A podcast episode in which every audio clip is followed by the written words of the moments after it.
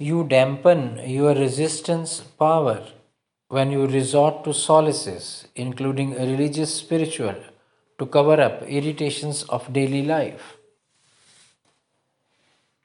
You feel resistance when you face confusing choices, when something unpalatable happens, when you feel uneasy, uncertain about the outcome of any action, when your relations do not behave as you want, when your ideas are challenged, when you commit some error and you are labeled as wrong, when the nervous system experiences this resistance, this pain, what you do? You try to throw the resistance out of your mind.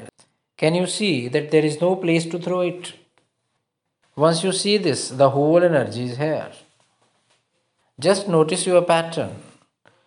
You are working as compulsion and seek relief by entertainments, holidays, intoxications, or religious, spiritual ideas, activities.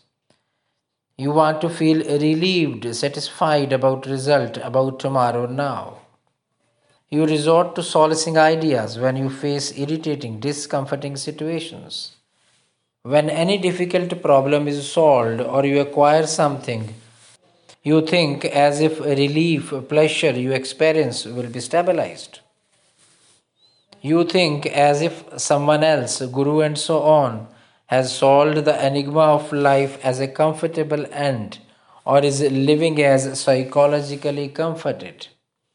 You think as if you can find flawless choices and be relieved. Just being aware of the pattern causes a short circuit in the pattern. You are face to face with the fundamental resistance of being human.